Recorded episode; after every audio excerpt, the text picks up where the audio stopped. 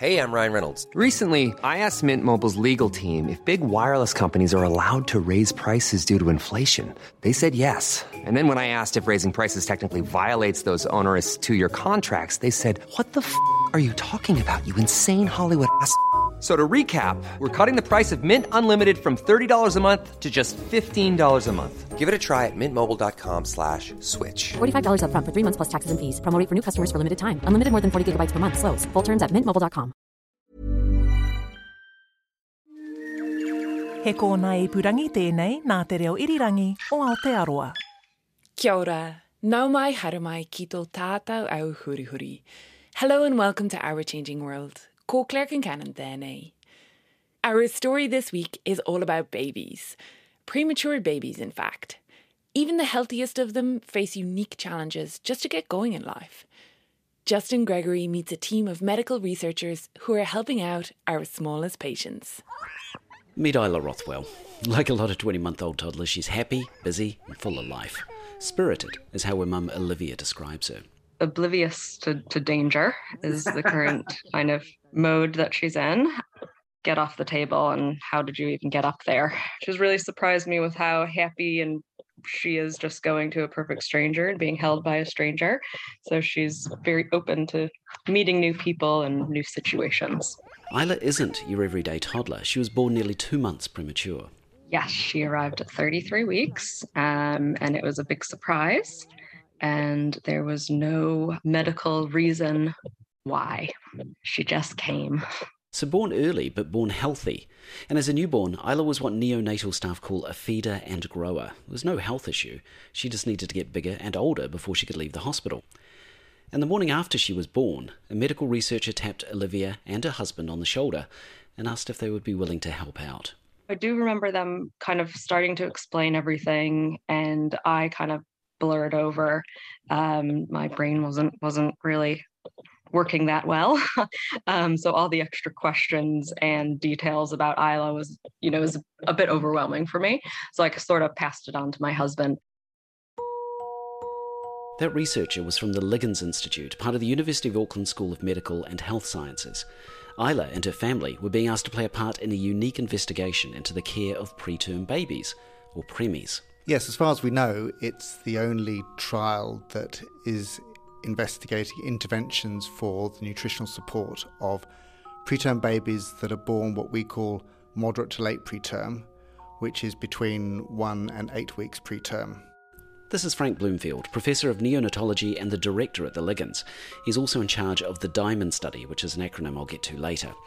Now, where we are, the Liggins looks a lot like any office, but on the day I spoke to Frank, I could hear the sound of a toddler giggling in the room next to his.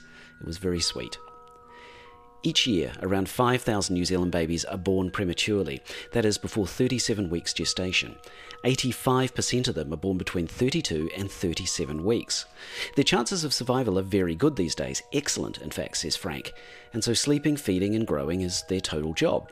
They usually stay in a neonatal intensive care unit, or NICU, or similar, until close to their due date.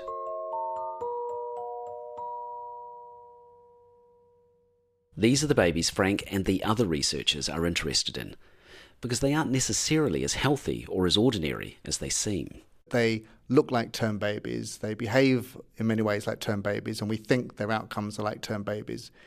But just in the past decade or two, there's been an increasing amount of research that has followed these babies up as they've become older, both in their childhood and also more recently into adulthood using large epidemiological studies. And those studies have shown that, in fact, these babies are at increased risk of a variety of issues that affect their health in later life, both metabolic health, such as obesity, type 2 diabetes, cardiovascular disease, and also developmental um, issues, for example, their learning, their cognitive ability, attention, those sorts of things. Now, this could be because of the reason they came early or just the fact of being born early. Or it could be the way we look after them after birth, because when they're born, they're developmentally immature. We do lots of things to support these babies that actually are not what they would be experiencing in the womb.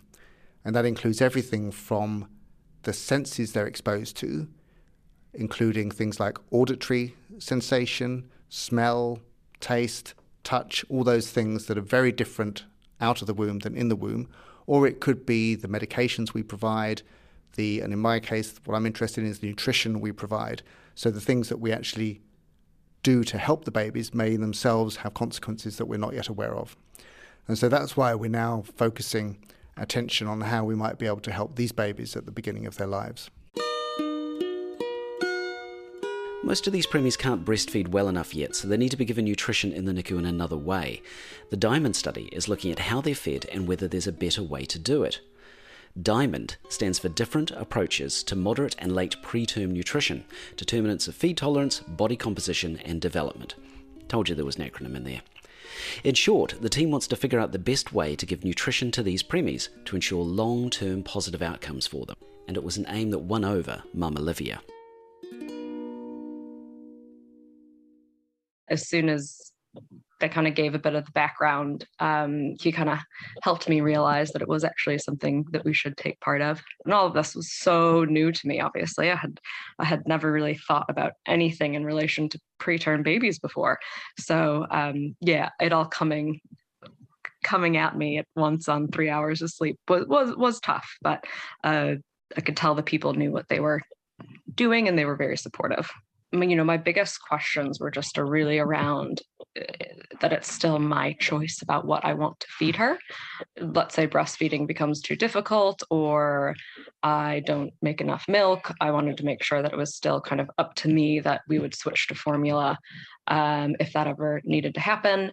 The kind of feeding regimes that they put the the babies on in this study um, are just different iv types and that the decision on those IV types is is really kind of arbitrary by whichever doctor is looking after the baby at the time. They decide which to put them on.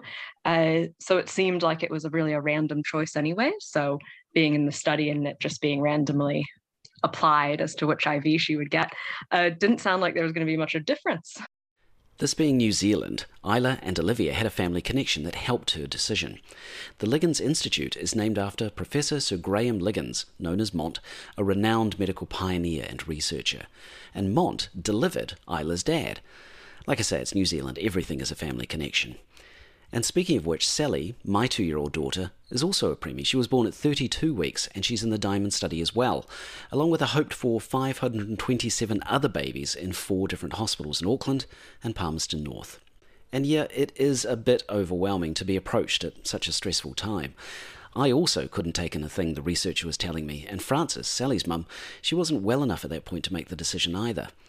So I asked two of Sally's very protective aunts and uncles to find out what this person wanted to do with my baby. And now might be the right time to say thank you, Uncle Sam and Auntie Susie, and sorry to Karina from the Liggins. Now, it might, as I say, seem a bit mean to hit up shocked new preemie parents so soon after birth, but there's a reason for it. Frank Bloomfield again.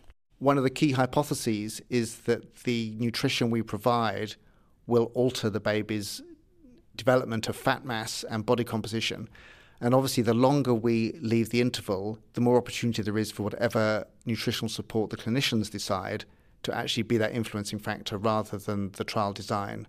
And so, for this trial, we require consent within 24 hours if the baby is going to take part. Sally struggled with feeding at first. She was too physically immature to coordinate her breathing, sucking, and swallowing. Enthusiastic but uncoordinated, a nurse called her. As Olivia said earlier, preemies like Isla and Sally are typically fed by either IV solutions of sugar or sugar and protein, or by a feeding tube running down from their nose into their stomach. This stays in place until they can properly breastfeed or bottle feed. But, says Frank, there's no evidence that either IVs or tube feeding are best for babies. The Diamond study is investigating all three, and the babies are randomly assigned. Obviously, the purpose of the trial is to try and answer precisely that question. Is one of these ways of doing things better than the other, that inevitably means that if it is, then the other one is worse. I think the critical point is that at the time that we're undertaking the trial, we don't know which of those is better. And further, both of them are in use in New Zealand and internationally for the support of babies. Their current good practice. Their current good practice. And there is what we would term equipoise around which approach is better, which means that within the, the healthcare system looking after preterm babies, Some doctors believe one is better, some doctors believe the other is better, and most doctors are willing to provide either depending on circumstances. So there is equipoise in terms of not a consensus of opinion about one being better than the other. So that's what the study is trying to do gather good evidence on which of the different feeding methods work best to help doctors make decisions. Sally was on an IV initially, and then she was given a feeding tube. So was Isla. Every few hours, a measured amount of breast milk would be dripped slowly into their tummies. They're getting nourished, but it's not like having a feed with their mum. The baby doesn't know it's coming, it just suddenly appears. It appears at a rate that's determined by the caregivers. It arrives at a volume determined by the caregivers and an interval determined by the caregivers. And of course, that's um, you know, for very good reason. But it does mean that the normal signals that a baby would be receiving and giving, s- receiving signals of smell and taste, giving signals of satiety um, when it wants to have a pause, etc., are not there. The hope is that a small tweak might make a big difference. Basically, put a little bit of uh, milk, so some drops of milk in a cotton bud, and place it close to the baby's nose. Dr. Mariana Muelbert, postdoctoral researcher and dietitian at the Liggins. And sorry about the sound of this interview, some technical issues, all my fault. She's describing one of the really fascinating questions of the Diamond study. Can smelling and even tasting their food first help preemies better digest their tube feeds? With the taste, we just put a few drops in the baby's lips, and then they usually start sucking and moving their tongue, and then they start tasting a little bit. My observational and biased perception that they actually like and enjoy when you put the cotton pad close to their nose, they tend to move their nose and sniff a little bit, and they seem to be interested in the smell. And the same goes for taste. When you put in a little bit of drops of milk in their mouth, they usually suck a little bit and seem to enjoy it. It's funny because sometimes they even smile. The messages that smell and taste actually send to your brain when you're about to eat the food, more specifically for the smell bit, is, uh, is something that triggers a cascade of physiological ref- reflexes that assist you with digestion of food this smell will initiate, will send this a message for your brain that will initiate, for example, salivation, some uh, movement of your gut. That all of this will, in the end, help you to digest the meal that your brain is anticipating you're going to eat. This is old science, going all the way back to Pavlov and his drooling dogs. But preemies with feeding tubes, they don't get to drool in anticipation of a meal. They're sort of like not even aware that they're being fed, but suddenly their tummy is getting full. So with the diamond trial, we're trying to understand if maybe missing out on smell and taste is something that is compromising their digestion capability. Other things might be compromised too, like the proper production of insulin. Frank Bloomfield again. Most people know that insulin is a key hormone for metabolizing food, particularly sugar. If you provide smell, then smell actually stimulates the release of insulin in your body through a mechanism that travels through the brain before food ever enters your body. And that prepares the body for the incoming food and helps it metabolize it more efficiently, therefore preventing, for example, big spikes in sugar. Now, whether this is important in preterm babies, we don't know, but that's one of the key things that the Diamond trial is trying to answer. Isla was selected for the smell and taste tweak, and so was my Sally, and I can confirm that the smiling is a thing. Olivia also noticed Isla responding. Most of the time she did because they're they're just completely dead asleep at that time, you know, at, at, at that age. Um, so they're they're barely barely ever awake. So when you would put this the you know do the smell and the taste, yeah, she usually flinched a little bit. There was usually a bit of a bit of movement, um, and then of course a bit more movement when their when their bellies started to uh, fill up.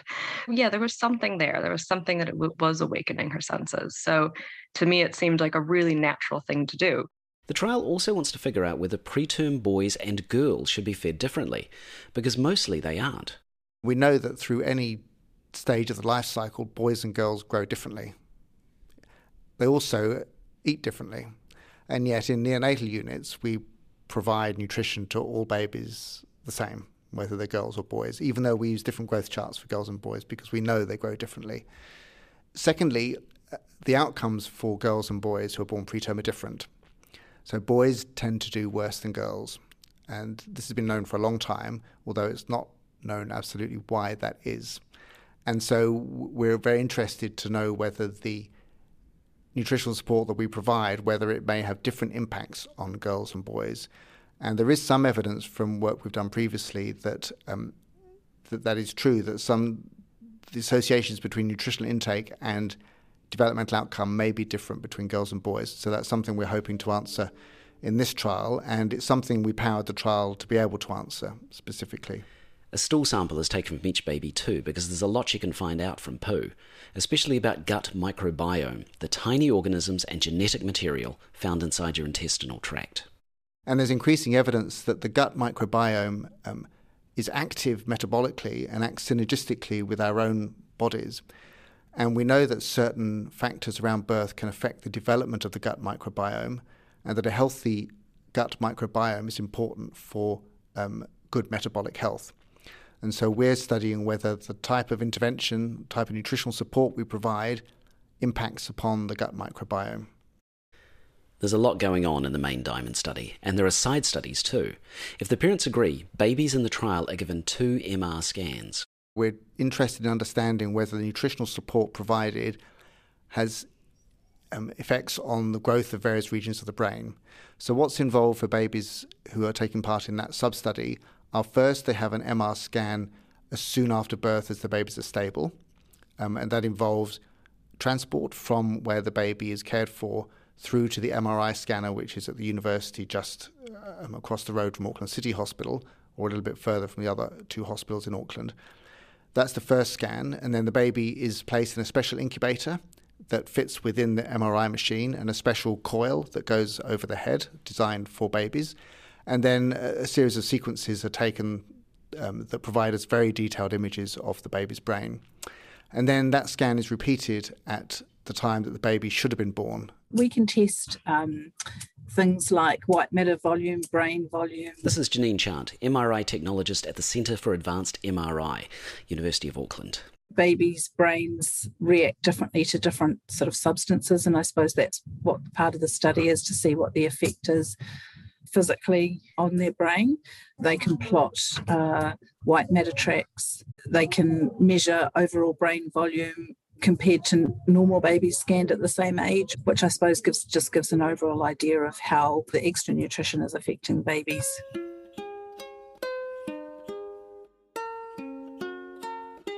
You might be wondering the same thing I did. How do you scan a baby? Don't they have to stay still? The answer is pretty simple. You feed them first. Babies, once they're fed and wrapped and warm, they basically will sleep through anything. And that's what happens especially the preterm ones they're quite tired from you know being born. So we feed them we wrap them. We have a special uh, perspex incubator that they um, are placed in. The babies also get earplugs some padding and are put into a kind of bean bag that cradles them. And then they just go to sleep mostly janine estimates about 75% of them sleep through despite the noise full term babies can be a bit wrigglier Actually, preemie parents can find the whole thing a bit more bothersome than the babies. We decided not to put our Sally into the MRI because we were worried about moving her. We probably shouldn't have been concerned. All the usual monitoring of a preemie, which is a lot oxygen saturation, heart rate, and so on that all still occurs. Olivia Rothwell was confident that Isla would be just fine to me, it was actually just really fascinating. So it's kind of why, why I wanted to do it. Um, the flip side of it is that obviously I got a bit more information about her brain than I you know would have ever had um, if I if I had said no to the MRI, um, and it was that you know she had a small brain hemorrhage, which really apparently is is very common. Uh, but then there's another side of it, which is um, around white matter that was in her brain, and this the study um, has been picking that up a lot. So initially they said that you know majority of the babies will have white matter in their brain for their first scan, but then it will disappear at the second. And so Isla's has actually stayed um, the same. So, you know, of course, you just you you get a bit worried, because uh, if you Google white matter, it never sounds great. Uh, but the whole point is that they never MRI healthy babies. So they don't know. And I think through the study, it seems like they're seeing more babies having this white matter um, than they expected and are potentially going to try to uh, follow up with these kids and and add on to the study. So that will actually be really interesting to see where where it leads, um, and if that white matter does mean anything. Isla slept like a champ in the MRI, but the Peapod was a different story. No, she didn't sleep through the Peapod test at all. The Peapod is a machine for measuring body composition, fat mass, and fat free mass in infants using air displacement. It only takes about two minutes, but preemies can find it a bit much. So she was quite a bit more awake. Um, and a little bit startled looking from the first. A little bit startled, yes. she, she just had these big wide eyes, which she always has these big wide eyes, um, and was just kind of a bit freaked out. So she was really good until about the last I don't know, maybe 10 seconds. And then she was like, Can you please get me out of here? Have a look at the Our Changing World webpage for a photo. The Diamond study began in 2017 and has almost finished recruiting all the babies they need from hospitals in Auckland and Palmerston North.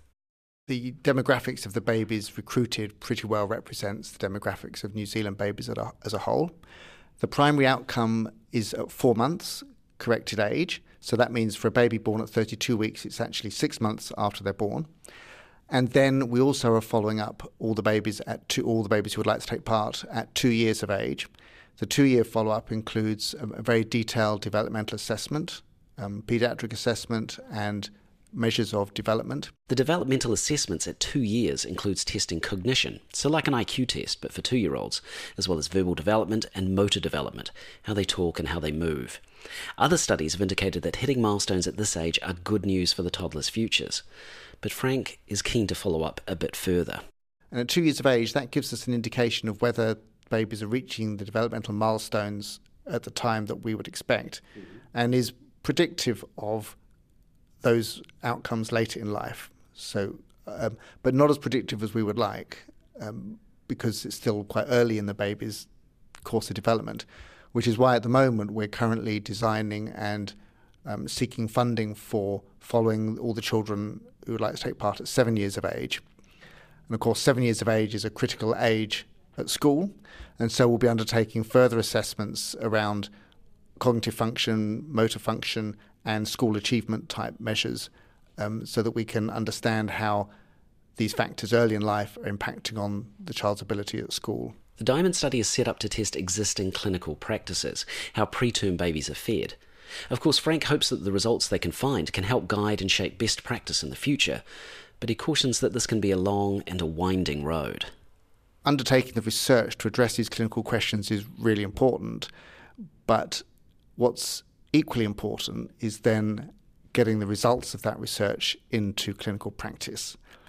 And that is surprisingly challenging. It's challenging for lots of reasons. Um, one is that there's rarely funding to undertake the activity that means there is good translation of research. And that's why, on average, the results of clinical trials take 17 years to get into practice, which is a huge length of time. A second is that often current practice is very strongly ingrained, and you know, for the very best of reasons, there are strong views about what's the best approach. And one piece of research often rarely changes that view which means that we need to be able to synthesize that research with other similar research to come up with a more robust answer. But again, that type of research is more difficult to fund. And like everyone, the researchers were held up by the COVID 19 pandemic, but for a nice reason. Though Frank is concerned about its impact on these later developmental assessments. In the first lockdown in New Zealand, we did notice fewer preterm babies. The neonatal units were remarkably empty, whereas normally they're operating at or above capacity. We still have no real idea why, do we? No, we don't. Yeah. There's a lot of work going into that and whether it's actually been a lasting effect or not. But yes, so that meant that recruitment certainly dropped off significantly during that period of time. And then obviously the other waves of the COVID pandemic have affected um, our ability to recruit, both in terms of whether the hospitals were comfortable with research staff coming into the units or whether our staff were able to to operate. I have to say, in general, the hospitals have been, I, I think, very, very supportive of facilitating as much research as possible. But obviously, it has affected um, our ability, and it does mean that, for example, some of the families that would have come back for an assessment have chosen not to do so for very good reasons. And that means you know, one of the key things in clinical trials is always what's your follow up rate? What's your retention rate? And that does um, that is something that has affected us and something that we're worried anxious about. So we think just hesitancy about coming back inside a place that might be a vector for infection. Absolutely, yes. You know, do they want to take their baby who was born preterm out into an environment where there may be potential exposure? When the evidence is in one way or another, our changing world will let you know. But until then, we just have the anecdotal experience of parents of preemies like me and Olivia Rothwell. She cautiously endorses the smell and taste tweak to using feeding tubes. She thinks it might have helped Isla. And I think it's something that most of the NICU nurses want to bring on as common practice because I think they see the benefit of it. Because you're initially told that you probably won't leave NICU until they're you're they're at their um, what would have been their birth date. But we left earlier than that. So we left probably when she was more like, I don't know, between 37 and 38 weeks. Yeah, maybe it did. Maybe it did help her move along a bit faster and catch on breastfeeding better. And How's she doing now? She's good. She's good. So she's, um, I think her personality, she always would have been uh, slow on her gross motor skills, um, preterm or not. Um, but then the preterm kind of, I guess, exacerbated it a bit. So um, slow to crawl, slow to walk. There wasn't ever a, a physical reason for it. It just kind of seemed like she was just also just a standard second child and uh, wasn't very motivated because everything got brought to her. So between a combination of just generally, I think her being a bit slower with her gross motor skills, being a second kid, and being preterm, she just was, was a bit behind and a um, little bit of catching up to do. But she basically went from crawling to running. So uh, she is is very busy she is a runner, um, an explorer. Uh, so yeah, she's she's great. Other than she's never been a good sleeper, a horrific sleeper. So 21 months in, I'm still getting up a couple times a night. And there really does need to be funding into research to cure that condition.